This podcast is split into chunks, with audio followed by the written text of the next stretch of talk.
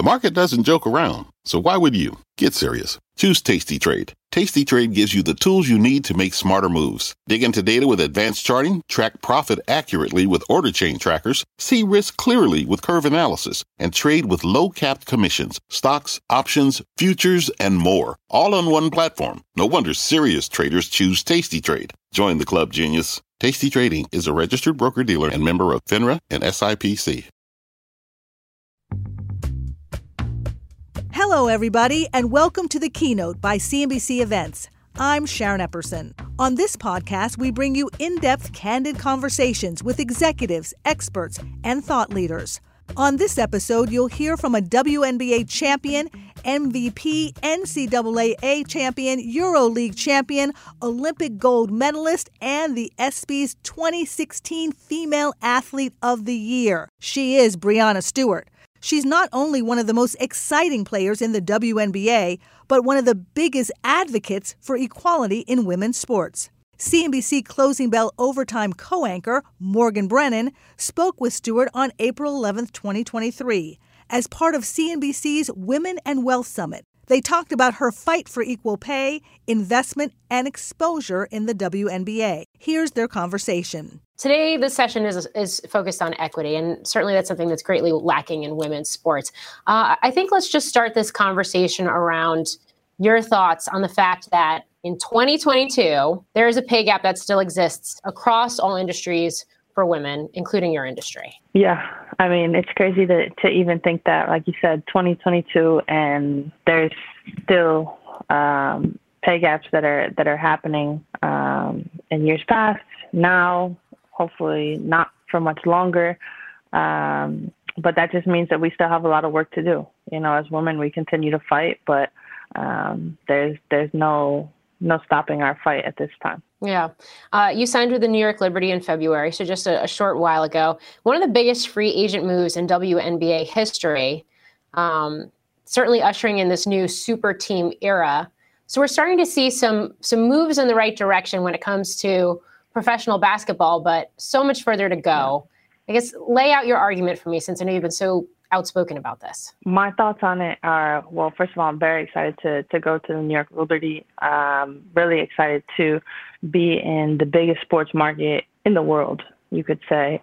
Um, and to be able to, to kind of bring the WNBA into that even more than they already are, uh, to continue to, to fight for issues that, that we need in the WNBA, that we need as women, um, continuing to fight for charters, continuing to, to fight for um, obviously equal pay, equal pay, but but also um, just equal treatment for for what we have access to compared to to other leagues. What are some examples of where the treatment isn't equal and where that could be changed?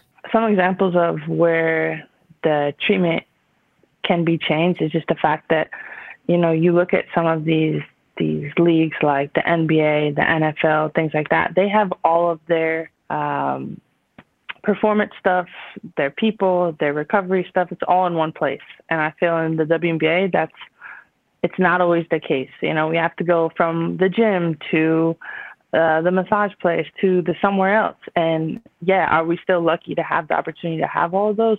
For sure.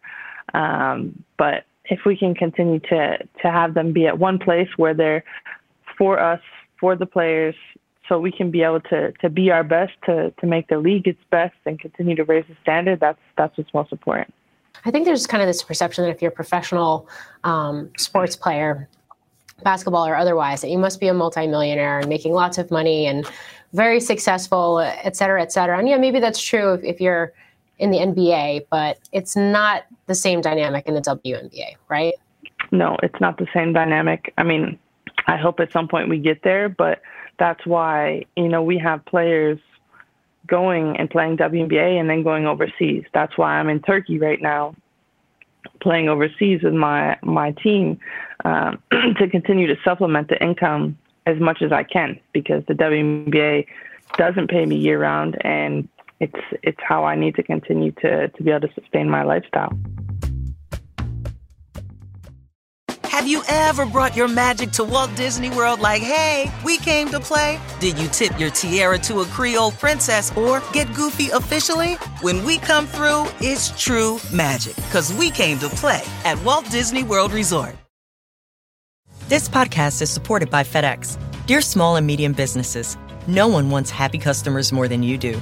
That's why FedEx offers you picture proof of delivery, packageless and paperless returns, as well as weekend home delivery to 98% of the U.S. on Saturday and 50% on Sunday. See the FedEx service guide for delivery information. FedEx Ground service is also faster to more locations than UPS Ground. See what FedEx can do for your business. Absolutely, positively FedEx.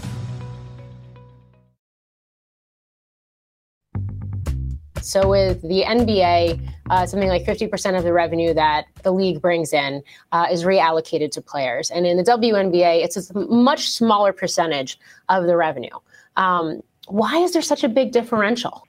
I think that there's such a big difference because the NBA has been around much longer than the WNBA. And that's why it's like, you know, you don't always want to compare and contrast the two because, yeah, we play the same sport, but we are completely different. The WNBA is is finding their success obviously from where we started to where we are now. And and that's being who we are as women continuing to use our voices on and off the court um, and and being great at what we do. But i think that you know it's it's not foreign to to kind of know that the previous tv deal that we have signed with the WNBA is something that really underbid us. And and hopefully in the next one we'll make it, it even better and continue to kind of um, limit that gap that we have between the two leagues. So, as I mentioned, you've been very outspoken on all of these topics. What are you doing specifically to fight for pay equity, for investment, for exposure? Um, and, and how are those efforts going so far?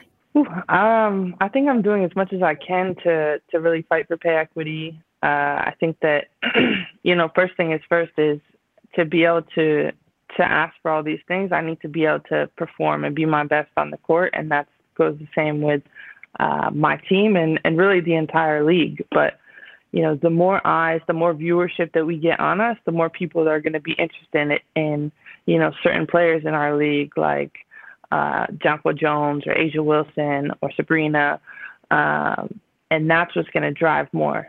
The more eyes, more viewership, more sponsors.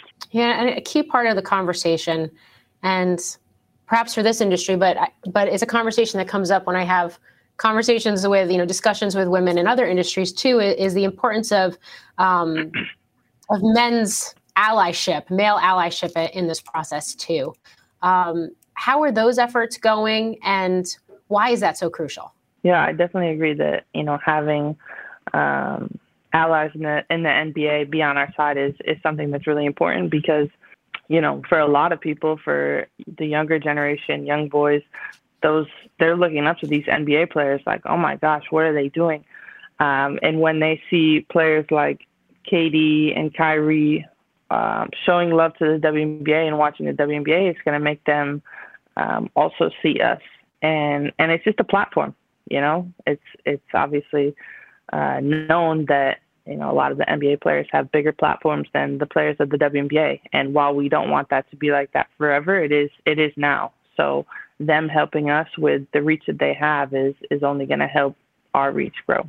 Yeah. Final question for you: What are the words of wisdom or advice um, that you would share with young women who look up to you and are aspiring to follow in your career footsteps? Advice for young women looking up to me would be um, don't sell yourself short continue to to kind of be confident in who you are and what you are and and know what you're going to be and realize that you know you're going to be a part of of making this this industry grow and raising that bar and that standard and you're going to do that by continuing to fight so be ready for the ride and and don't stop fighting. That was two-time WNBA champion Breanna Stewart. She joined us at CNBC's Women and Wealth Summit on April 11th, 2023.